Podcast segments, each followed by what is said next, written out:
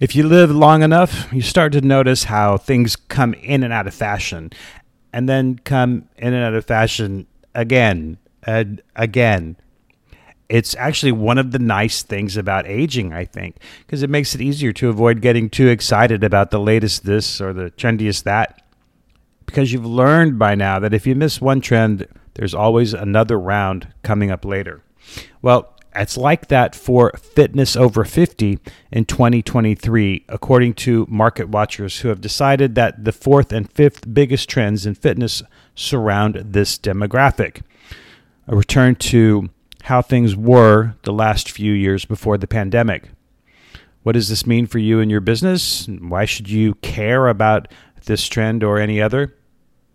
That's what I'll be discussing on this edition of Optimal Aging, the podcast for gym and studio owners who want to grow their business with this lucrative yet underserved over 50 market. I'm your host, Jay Croft, and my business, Prime Fit Content, helps fitness professionals reach and engage more people in this demographic so you can grow your business. Now, this report on fitness trends that I'm talking about came from the American College of Sports Medicine. Its 17th annual survey of people in the fitness industry about what's hot and what's not.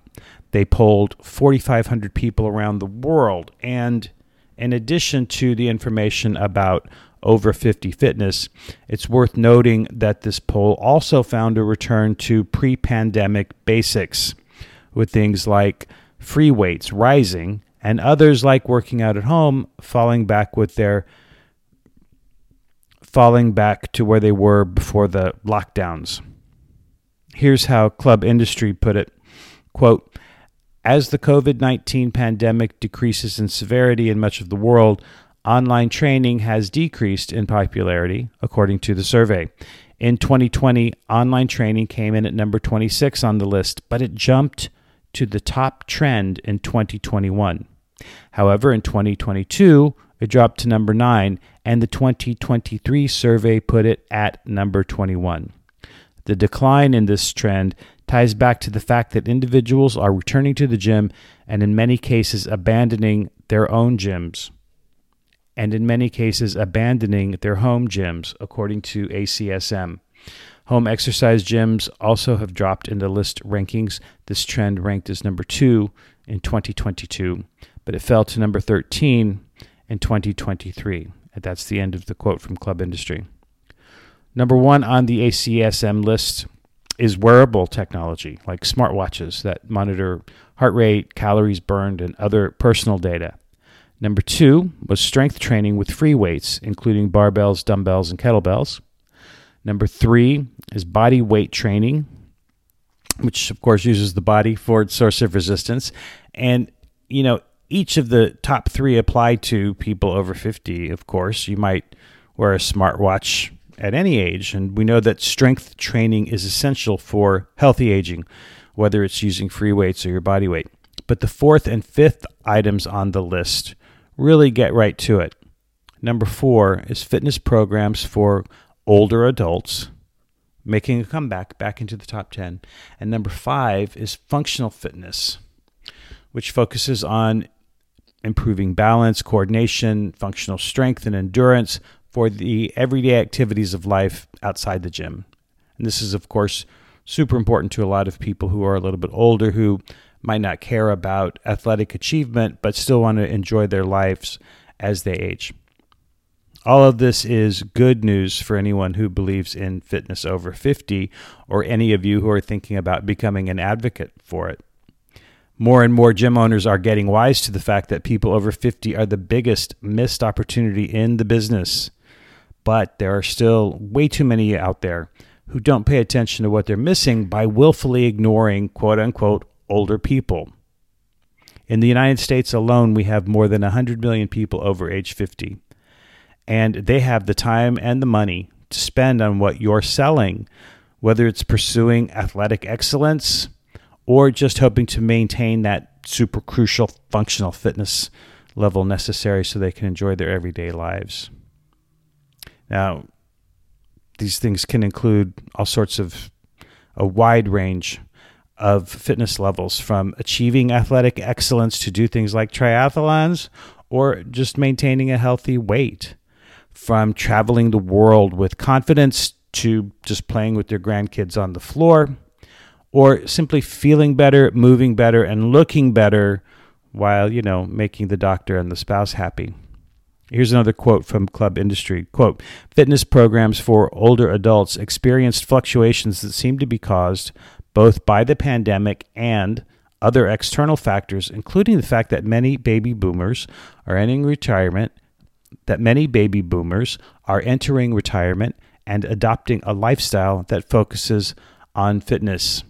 This trend was number nine in 2018, number four in 2019, number eight in 2020, number nine again in 2021, number 11 in 2022, and number four in 2023.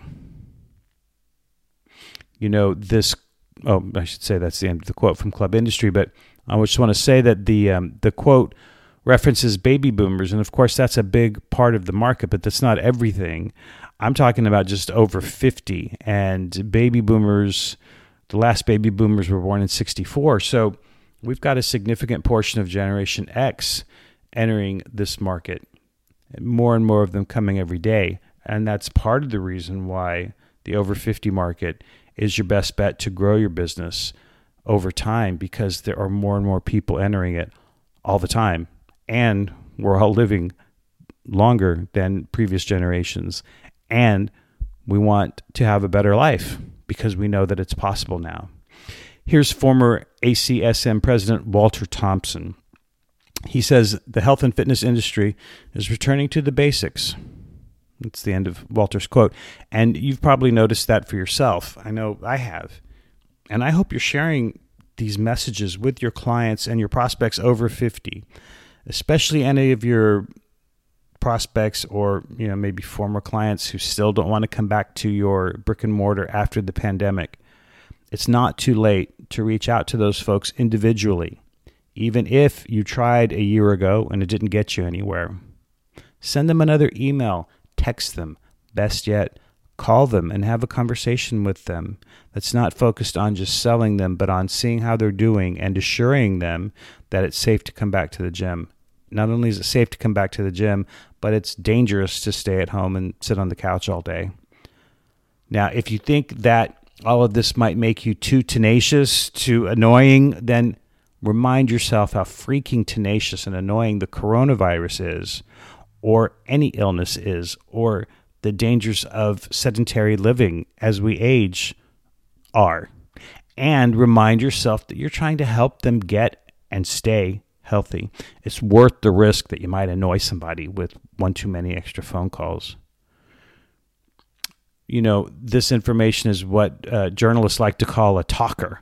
So share it in your email newsletters and on your social media accounts. It's the kind of thing that gets your prospects and clients talking about the ideas behind fitness, trends, active aging, and more. And that is a great way to keep your business top of mind and in their conversations.